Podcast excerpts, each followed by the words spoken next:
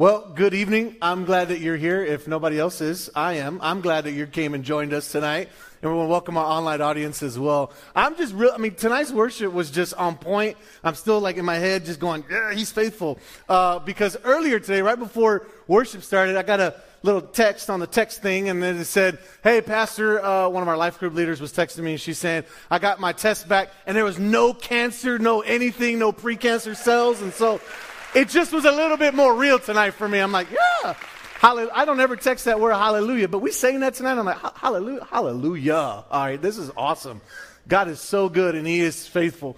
And we're glad that you're joining us. We're ending a series tonight entitled Love Like Jesus. And we've been on a journey taking pictures, snippets of how Christ just spontaneously and just, you know, irrationally sometimes showed us love uh, to, you know, modeled love for us. And last week we talked about how he washed the disciples' feet and that a servant is not what we do, but a servant is who we are.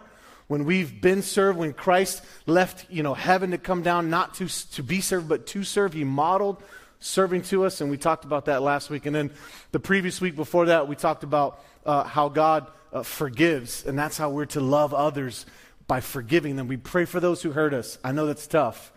And we forgive as we've been forgiven. And so tonight we're going to take one more snapshot of how Christ loved in a different way. And often when we talk about you know, Jesus and we talk about why he came. Everyone, we know why Jesus came. We had a huge issue with sin and he had to solve that sin issue. We know why Jesus came. We talk a lot about he came to seek and save that was lost. He came to redeem. He came to forgive. We know why he, we, we know, we talk about that a lot, why he came, but we don't talk a lot about, about how he came. Yes, he came as an infant and yes, he came preaching and he came teaching and he came doing miracles. All of that is true. But there's another way that Jesus came, and we're going to capture on that. And tonight we're talking about Jesus breaking bread. And, and, it says this in Luke chapter 7 that the Son of Man came. We're talking about how he came. The Son of Man came eating and drinking. That, that's interesting, isn't it? Uh, the Bible says that the Son of Man came. How did Jesus come? We know why he came, but how did he come? He came eating and drinking. And, and in some versions of Scripture, when you read the translation, some people even claim that he did a little bit too much of that. You know, he ate too much and he drank too much. They called him a drunkard and a glutton. And automatically, some of you going, I got a lot more in common with Jesus than I thought I did. I, I, I'm a little bit more connected to him than I thought I was, right? The Word of God says that he came eating and drinking. And tonight we're going to take a picture of a, a, a look at a different picture of Christ breaking bread and what it truly means to love like Jesus in the form of breaking bread. Now, meals in the first century, eating time, sitting down and having dinner uh, with your family was way different. It had a way different purpose. Yes, it was so you don't die and you had food in your stomach. That was still the same purpose it is today. But there was a lot of personal attachment to dinner time in the, in the first century. Uh, they, they would eat and gather for intimate relationship purposes. It was a whole fiasco. It was a whole deal that it was a, when someone came into your house, they, you, they were invited because you were trying to get to know them personally. There was a lot of personal intimacy. It was designed around fellowship, the way they sat, the way people were served. It was just a really big, major motion thing that happened at dinner time in the first century. It was a big deal. If you were invited over to someone's house for dinner, they were saying something to you, not just come try my wife's meatloaf. They were saying, hey, we really value the relationship.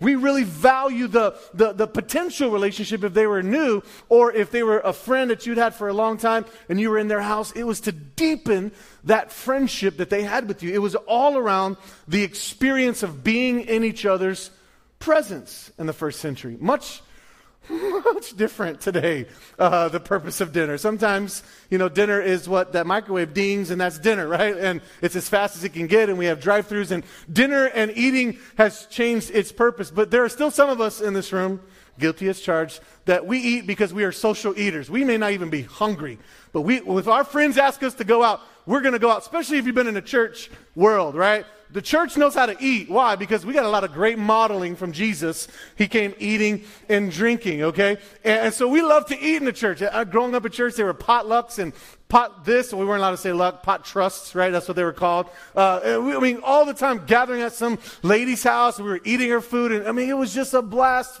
Friends getting in trouble. I just remember uh, back when I was younger that that's what we did when we went to church. It was all about eating all the time. And I remember I brought a friend, he's like, I love y'all's church. There's always donuts, there's always food, there's always something that we get to eat. Uh, when we go to your church, and I just thought that was fun. Never even remembered or, or thought about it. Just he's right. We always had food in our church when we were growing up. And on the most sacred of nights, okay, this is not just a trite talk about what you're going to serve for dinner when you have your small group, okay? On the most sacred night of Christ's last time on this planet, his moments are counting down uh, when he's going to be on this side of being resurrected before he is to be crucified. His final moments. What does he do? He gathers his disciples for what? A meal. The Bible says they gathered in an upper room in a special place set up for them, and they broke bread and they had a meal. Tonight we're going to talk about the significance of that and how it relates to loving like Jesus. And we're going to look through the lens of this meal of community. That's really what Jesus was doing. He was saying, guys, on my last night, I want to be around the people that are most important to me. And he brought these disciples together. And the scripture tells us in Acts chapter 2 what happened. Uh, ah, excuse me, that's not what we're going to talk about. That happened in the upper room. We know that happened, sorry. And, and, and they, they, they sat there, they had the breaking of the bread, and we take communion today, and it talks about how, you know, we, we pass the bread, we pass the cup. It represents I'm taking a piece of Christ, I'm taking a piece of his blood. It's a, it's a symbolic thing, and, and Scripture tells us that we're to do this in remembrance of Jesus. The, the one thing that we get to do to remind ourselves of who Jesus is is we get to eat and drink, okay? Uh, it's a part of uh, this, this, this intimacy with Christ that comes with having fellowship. And the disciples, they didn't, they didn't forget this moment. Well, first of all, because Jesus told them, remember this moment. So they took that to heart. And, and when, when Jesus dies and resurrects a few days later and reveals himself to them, they, what, do they, what does he find them doing? They find Jesus cooking fish. I mean, it's like, seriously, he really is all, you know, this is a really big deal to him, eating and drinking. And, and he, he invited them to this breakfast and he teaches them another lesson right before he goes. He goes up to heaven later on in Acts chapter 1. And then the disciples are without Jesus and they're going, okay, now it's on us. It's on us to start this thing, to kickstart the movement called the church. And, and it's on us to, to keep the legacy alive. It's on us to carry the mantle of who Jesus is in our lives, with our family and our friends. And that's where we're going to be in Acts chapter 2. We pick up where the disciples have started after Christ is gone. Because they're trying to model who he was and model the importance of being in community together. And we find in Acts chapter 2 this famous verse. We've read it many times from this platform over over again because it's an important text. But I want to take it from the lens of community tonight if we can. Acts chapter 2, verse 42 and 47. Jesus is already gone. Peter's had that famous speech in Acts chapter 2 where thousands have been saved. And then this verse kicks us right in the teeth at the beginning of that, cha- at the end of that chapter. Verse 42. They, who are they? They're the disciples the family of the disciples, the followers of Jesus, those that have been invited from this 3,000 member, you know, party, that, uh, a sermon that just took place a few verses up. And it says, they devoted themselves to the apostles' teaching and to fellowship. Come on, say it with me. And to the breaking of bread. They, they devoted themselves to, the, to fellowship and to the breaking of bread and to prayer everyone was filled with awe at the many wonders and signs performed by the apostles. All the believers were what? They were together and had everything in common. They sold property and possessions to give to one who had need. Every day they continued to do what? Meet together in the temple courts. They, what did they do? They broke bread in their homes and ate together with glad and sincere hearts. Not like, oh great, look at the mess these people are making in my kitchen. All right with glad and sincere hearts, praising God and enjoying the favor of all of the people. And the Lord added to their number daily those who were being saved. So again, there was not a single need. The scripture tells us that when somebody needed something, they would sell it. You know, well, Frank, yeah, his, his, his son, he's got a leg injury. They don't have enough to pay for the health insurance. So uh, what, what do you got? I got this, you know, mule. We're going to sell this mule and he'll pay for Frank's operation, son's operation. And they would just, whatever they needed, they would just literally give of one another. They were so selfless And they would sit around and they would eat and worship and gather together. Now I'm going to ask this poignant question. And I already know the answer for some of us, but do you have any community like that in your life? Like, does that describe your life and your relationship with the people of the church, with the, your relationship with Christ followers? Do you have a community? Or do you, do you have this in your life where you're, I mean, you could call someone and they will be over if the house gets flooded or, or, or you, you can, you're going through a tough time and you're not just trying to figure this out on your own. Do you have a, a, a what this looks like in your life? Now, I wouldn't be talking about it if everyone was like, yeah, we got that, bro, duh. I'm talking about this because I know the answer for most of us in this room is I'm the farthest from that experience in my life as I can get. I'm alone. I feel like I do life by myself. I'm angry with people. I don't like people. You know, I hate people. We even go that far. Like, I don't want anything to do with people inside the church. I realize that that could be where the majority of us are landing. We don't have a community like what the book of Acts describes. We're longing for it, though, on the inside, but, but we don't have it. So I, I began to think what, what changed? What, what, what changed from that to what we experience sometimes in the local church, what times we experience in the American church? What, what really started to shift from this? I mean, it seems like the center of what happened at the first century church was being together around the person of Jesus, eating, breaking bread, meeting together, praising in people's homes. I mean, what, what happened? How did we get so far away in what we have today? Well, culture has shifted drastically. You know they tell us? That when the air conditioning was invented, it drastically changed the community experience. Because what did people do before air conditioning? They sat on this thing. I know some of our young adults are here, like, I don't even know what this is. It's called a porch, right? It was this thing that, that you sat on, and I remember seeing my grandparents sit on this thing all the time. My grandpa always had a lawn chair out in the porch, and I'd be like, what is he doing? He wasn't doing anything.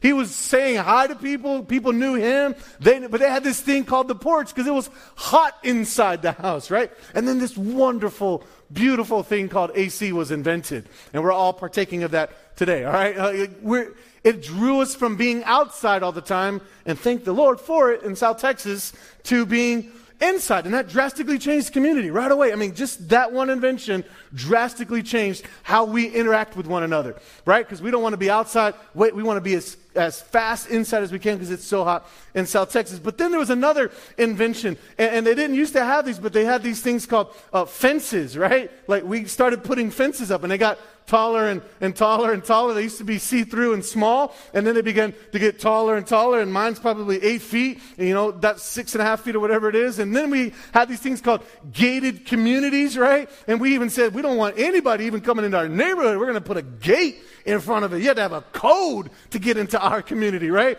Like, we're going to be so selective. And, so we're, no one can just come in. And this invention called gates and fences were introduced. We didn't used, they didn't used to have that uh, when my grandparents were growing up. They didn't have fences. They could run all over each other's yards, right? No way. Like, dude, your plant is growing on my side of the fence. Like, get it off. I'll cut your tree down, right? Like, that's where we are. That's just where we are today.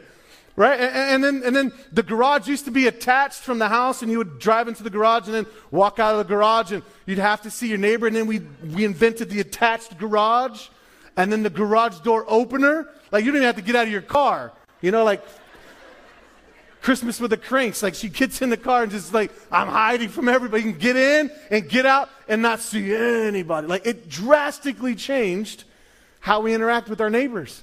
It drastically changed, right? And, and, and it didn't stop there. I mean, we just, the, the, this started, to, you know, we don't even have to shop anymore. We used to go to shopping malls. Remember those terrible things, right? They're called malls. You have to go and there's thousands of people there.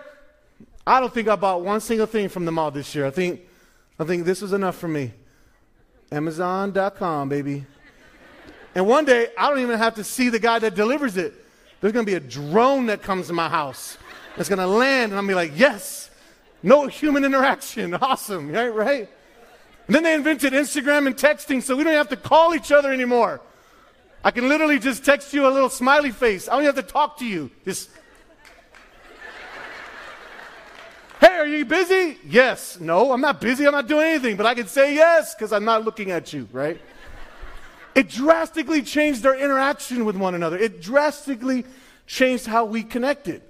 And more and more, you know, they tell us that, you know, social media is fantastic, but the more and more we engage in social media, the less social we are as a human race. Isn't that interesting? But it's just created these, these wedges between what used to be. And listen, I'm all for AC and Amazon drones, okay? I'm all for it. I love it. But I got to admit that it's drastically changed how I interact with my world. They're all good things, but I'm talking about on a relational level, uh, it's rewritten how we do community. And so for a moment, I found this version of, of Acts chapter 2 rewritten. Now, don't, this isn't in your Bible, so don't go looking for this, okay? But someone rewrote this uh, Acts chapter 2 version to, to maybe be a little bit more honest and reflective from what today looks like in our world. So just kind of buckle up for a second. Now, I'm not talking to one person today specifically, but just hold on to your seats. This is, I think, has some a lot of truth in it. Again, this is not in your scriptures. But if I was to rewrite Acts chapter 2, this person rewrote it and they wrote it like this The Christians were devoted to themselves and occasionally got to church when they had time. No one was filled with awe because there were no signs and wonders performed by the believers. Very few of the believers were together and had almost nothing in common because they had no real time with each other. If they sold something, they used the money to buy something better for themselves. They ate on the run, kept to themselves, and were too rushed to enjoy one another or to give praise to God. They claimed to love God, but they didn't really love each other and they felt very empty and alone. As a result, most people disliked them, and very few people were ever saved. Almost a snapshot of the American church. Now, I'm glad Westover Hills has a strong community here. But some of you coming from an outside community, and that's exactly what you experience. I don't even like those Christians. They, they, they claim to love people, but they don't even love and you've had that experience, and most of us have had an experience like that where we've been rejected by a community. But Jesus, we're talking about Jesus and how to love like him. Jesus broke bread. Jesus modeled that if you're going to love people like me, then you're going to share my love with people. And tonight that's what we're going to talk about. Three simple three simple communities that God invites us to share. That's what breaking bread is, right? We used to take a communion bread and we used to pass it around. Yet everyone got a share. My wife hated that because she thought it was unsanitary, right? But everyone shared from the same piece of bread, okay? It, it was a, the symbol of, I have something, I'm going to share it with you. There are three community groups that I truly believe if we're going to love like Jesus, that's the goal. That's what we've been talking about. If we're going to love like Jesus tonight, then we have to share Jesus with these three community pe- places. And before I get into that, I just want to, for a moment, just kind of frame up those three phrases, those three communities. Our, our culture really does celebrate independence. Pull yourself up by your bootstraps.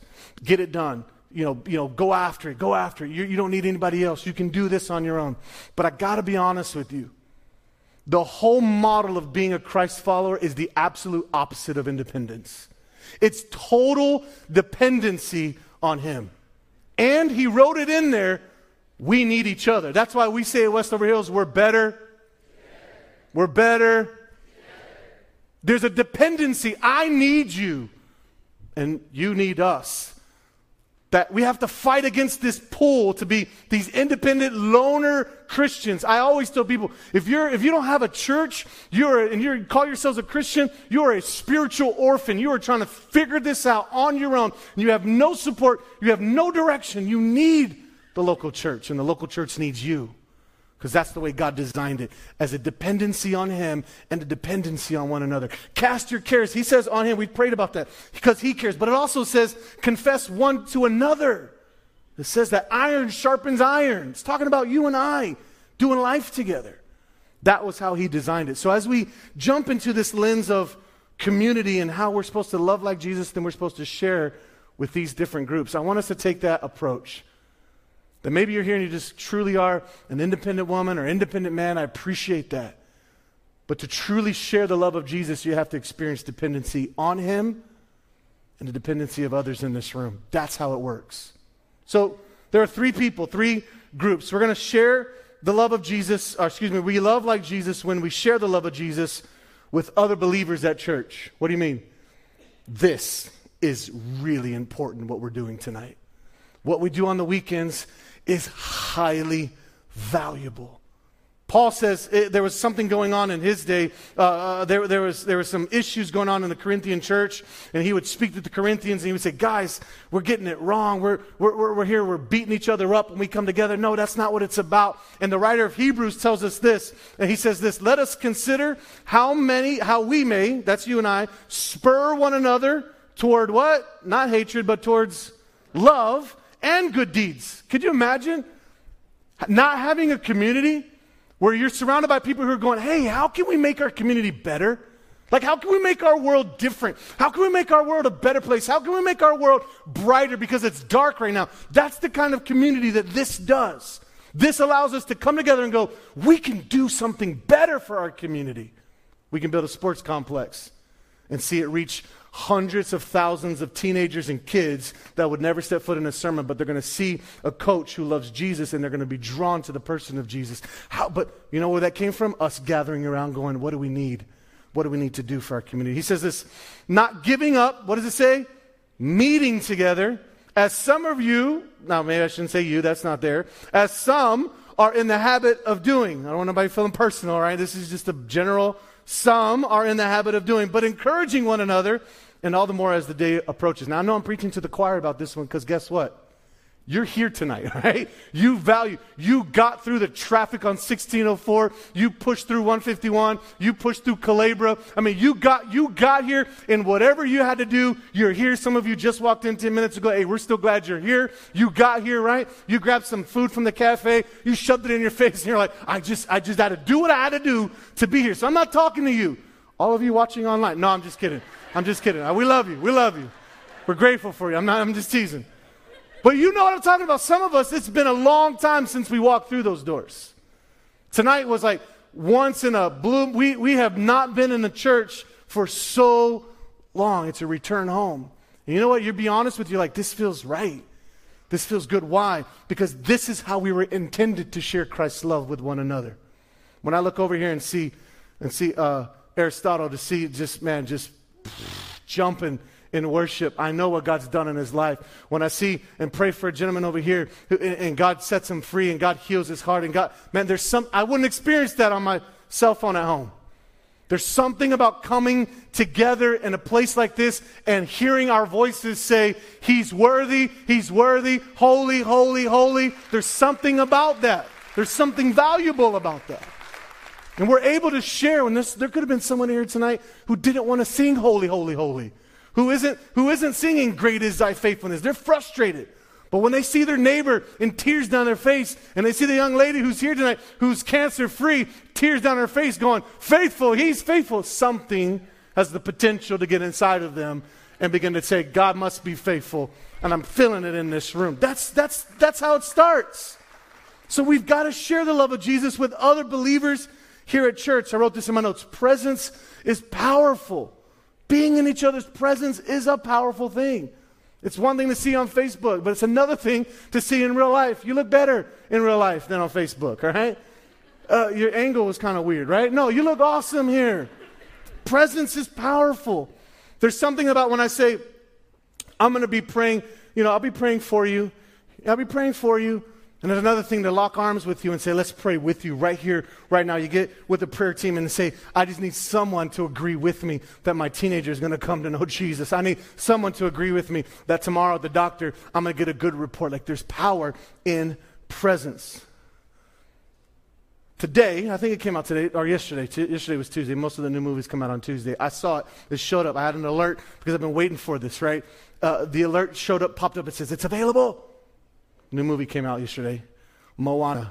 Oh man, that movie came out for the, for the first time. So my kids got excited, like, yeah! We've been trying to bootleg it on YouTube. We can't find it, right? And so finally, the real thing came out. No more of the fake stuff and the, you know, whatever. You know what I'm talking about. And, and so uh, finally, I'm like, yes, we purchased the movie. And so we're excited. We're going to we're gonna watch this movie, right? Well, how crazy would it be, would it be if I said, okay, son, you're going to go in, uh, in your room, you're going to get on your tablet, and you're going to watch it from in there, and then Lily, you're going to come and you're going to watch it on the TV because she likes the big TV, right? Or, you know, the living room TV. All right, I'm going to be in my room, I'm going to watch it on my phone, and we're all going to experience this wonderful movie in three different rooms. Five, it's so crazy.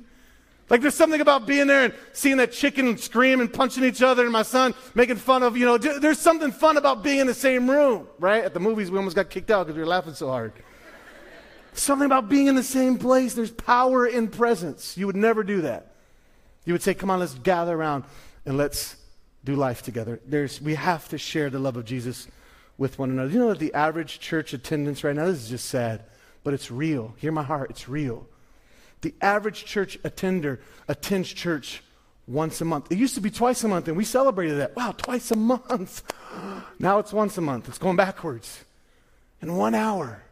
In one hour. What, what could we possibly? Now, we, we're not saying we change people's lives, but man, we got to give God our best. We got to give God our best. We got to prioritize our time in His presence, our time with people in the church. We got to prioritize it because the truth is, we could do better if we wanted to. We could be here more if we want, if we just prioritized. If we just said, you know what, this is as important as soccer. This is as important as the news thing. This is just as important as. We can do better.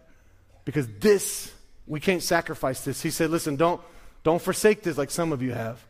Don't forsake it. This is important. let me just speak to my young adults for just for a moment. So some of you are going to say, what does that even mean? Uh, my young adults, you'll get this. Please don't reduce church experience to a podcast or, or a Facebook clip. Being a Christ follower is this right here in this. You cannot get this from watching YouTube. You can't get this from listening to a podcast only. I love I subscribe to hundreds of them, okay? But the reality is, I need to see your face and you need to see each other's face. Do not just boil it down to some small trite. I just got to get a, a sound bite from this guy or a, or a sound bite from this person. Church is way more than that. It's the presence of God that we just come together. The Bible says where two or three are gathered, He shows up. There's power in presence. So the first community is with church people, all right? A church just doing this on the weekends, doing this on Wednesday. This is important for your spiritual health, for your spiritual growth, to being a true Christ follower. But we got to share the love of Christ in the second community, and that's with the committed community of people. We call those here at Westover Hills life groups. Like, we, we, we can't avoid the fact that this is really big and this is really powerful for celebration, but it's really also very difficult for someone to know your name in this kind of a setting. We get it. Which is why we said it's so important to us we created the ministry of life groups where we break this down into smaller groups where I can look eyeball to eyeball across the living room or a Starbucks or wherever you go, uh, wherever your life group meets, and say, Do you know me? And you know me, and I know you, and I can celebrate you, and you can celebrate me. That a committed community of people is where also we share Christ's love. It's a place where my needs can be made known, and I can begin to know the needs of others and be the servant we talked about last week to a group of people that's tangible in my life. A committed community. Ephesians says it this way. This is a longer version, but I, I, want you to, I want you to hang on. Don't get bored, all right? Ephesians chapter 4, verse 12 through 16 says this that the pastor's, my job, that's what it says, to equip. Well, who's to equip? The pastor's job, the leadership job of the church is to equip his people for works of service so that the body of Christ may be built up. Well, for how long? Until we reach all, all of us, reach unity in the faith and the knowledge of the Son of God and become mature, obtaining the whole measure of the fullness of Christ. That's, that's a huge task, and so it's not going to happen anytime soon. We're still trying to urge us to unify and be mature in the person of Jesus. Verse 14, then we will no longer be infants, tossed back and forth by the waves and blown here and there by every wind of teaching and by the cunning and craftiness of people in their deceitful scheming. In other words, we get tired of hearing people say, I used to go to church. I used to be a Christian. You know how we take care of the used to be's? We get people in community groups. We get people in life groups. We get people getting around one another going, hey, uh, you're drifting. Let me, let me help you. Like, like the Bible says that we're supposed to, you know, we're supposed to help those who drift just gently back to the Lord. We can't do that in this kind of a setting, but we can do it in a life group. Instead, speaking the truth in love, we, not I, not one person, the group, will grow to become, in every respect, the mature body of Him who is the head, that is Christ, from the whole body, from Him, the whole body, joined together, there it is, that word again, together, by every supporting ligament, grows and builds itself up in love as each part does its work. if that's not a picture of being in community with life, with being in a group of people who know me and I know them, I don't know what is. I don't know what is. But the Word of God says they went from house to house. It's intentionally inside the, the whole uh, setup here as Christ Father. If I'm going to love like Jesus, then I need to share my life with people in that kind of an intimate setting. And let me tell you, I'm an introvert by far the biggest introvert in this room. You're like, no way. Yeah. That's why standing on here every Wednesday night blows me away every time to the Lord because I'm like, I shouldn't be the one standing up here. But I have to open up my heart. I have to open up my busy life and say, you know what? I don't want to do this alone. I need other parents who have been where I've been. I need to pour into new parents who are just now starting out. It's a give and take, and that is life groups here at Westover Hills. And if you're not in one, let me just speak. I'm serious. It's not a sales pitch. I mean this with all my heart. If you're saying, Well, I want that, I want that, I've been looking for that, and I can't find one where I live, guess what? Start it. Step out in faith and say, I'm going to be the answer to the prayer that somebody else is praying, sitting in my row, sitting in my church, going, Will somebody just please know me? You could be the answer to a prayer request by just saying, I'll do it. I, will open up my home. I'll, I'll, lead this life group at Starbucks. I love Starbucks. I love eating and drinking. I'll do it at Las Palapas, okay? I'm in. I'm in. Would you open up and say, maybe, maybe God has been stirring, you can't find a place, you didn't work like this and doesn't fit, but, but life groups could be the very piece you fit in here at Westover Hills.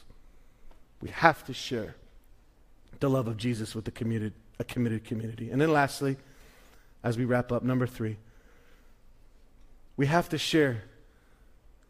If we're going to love like Jesus, we have to share the love of Jesus with those in need. And how do you know the needs of people? You have to, like we talked about last week, have ears, eyes, and a heart that cares. But Matthew chapter 9 caught, catches Jesus in one of these moments. Matthew chapter 9, verse 10, while Jesus was having dinner, there he's eating again. He's eating again. While Jesus was having dinner at Matthew's house, how many? It says, I don't know, it just says Many. Many tax collectors and who?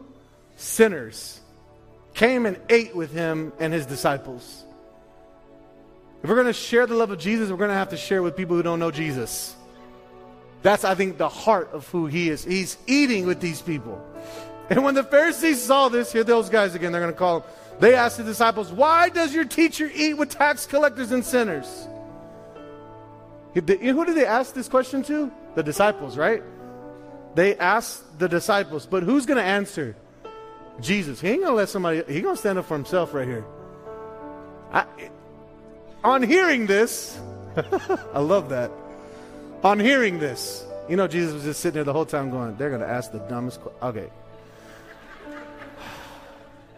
He gets up and he answers. Jesus said, It is not the healthy who need a doctor, but the sick. He's to say, I didn't come for the healthy, I came for those who are sick, who need. That's what he says. It is not the healthy who need. A, he was, he was I, I'm going after the people in my community who need. If we're going to love like Jesus, we're going to have to open up our homes to people in this church who need Jesus. We're going to have to open up our church to people who need Jesus. It can't be closed off. We got, we got enough. We're good. Get away. We got, we got this. Too many. People say that all the time. You're a large church. Yeah, you know why we're a large church and why we're never going to stop growing? Because there are people in need. And if, if there is a seat in this place, we're going to say, bring them because we're going to point them to Jesus because we want to share. We want them to have what we have. It's good. Paul said, taste and see that it's good. We know he's good. I don't want, I want my friends I want my lost friends, I want them to know Jesus, so we share it with those in the Acts chapter 2, we'll wrap up, and it just says this They broke bread in their homes, they ate together, and were glad. And the Bible says, and the Lord added to their numbers daily. It doesn't happen by accident, it was intentional. We have to intentionally share this moment over and over again. The moment where we're in life groups over and over again. And we got to be open to those who are in need who don't have a clue who Jesus is. We say why he came. But we don't often talk about how he came. He came eating and drinking. He came with this invitation to relationship, not religion. But come, come get to know me. Come sit down. Let's let's have a Whataburger together. Let, I'm hungry for Whataburger right now. Let's do this. Let, let, let, me, let me build a relationship with you. Not, it's not about getting into a church building. It's about doing life together. It's about being in life groups. It's like it's just about being in a life, a, a community that's producing life. We believe we have here. We believe we have that here at Westover Hills. So there it is. The word of God's been preached. Now it's time for us to respond very quickly. And I'm going to ask us to do something very churchy, I know, but would you bow your heads and close your eyes again at that personal introspective moment? And We're going to be dismissed here in literally a moment, but I know there are people here watching online, truly. I know there are people here watching online that you, you know, you truly feel like you're alone. You truly feel like you don't have the community, and our heart breaks for that. Our heart does. As a church, we want you to, we want to know you. We want you to be known. That's, that's, it's a vital importance to us. We're better together. And if you're not a part of this, then man, we're not better. That's what that means. So we need you. We're inviting you to step one step closer to us as we step one, close, one step closer to you. And what we offer in that stepping closer to one another is not perfection or that we're never going to hurt you or that we're going to make all the right decisions all the time. But what we have to offer is Jesus, who is perfect, who can help us when we mess up and cover our sins when we don't do things, you know, like the way we're supposed to. We offer you a relationship with Jesus. So, my invitation tonight is just simply this. You've heard the word of God. We're to share our lives with one another. We can't neglect doing this this moment. We can't neglect being in a life group, and we can't neglect inviting people to church, to our life groups. We can't, we can't leave them out. They need what we have. So I'm just going to pray a pastoral prayer of commitment over us that we would commit, we would be a church that's committed to this kind of moment, a corporate moment of worship and praise and the word a personal commitment to join a life group or start a life group or jump into a life group or co lead one or open up your home. Or maybe just, you know what, I really have been closed off to the outside. I felt like I was comfortable in my little Christian world and my little Christian group of friends. Maybe you need to open up that group of friends and invite someone who doesn't know Jesus. Father, I pray a prayer of commitment to our church. That we would be that church that is a model of Acts chapter 2 that people, when they look into our windows, figuratively, God, they, they're in awe of what's happening here. And that awe is you moving in us and us loving each other and us being selfless and us looking towards the needs of each other and not always looking for the needs of us. But, but God, I pray that they would be in awe. They would see your people loving on one another and truly loving on you, God, because you said that's how we'll know that we're your disciples by the love we show one another. I pray a prayer of commitment that we would commit to be a church that shares the love of Jesus, that loves like Jesus in every way. In Jesus' name we pray. Amen. Awesome.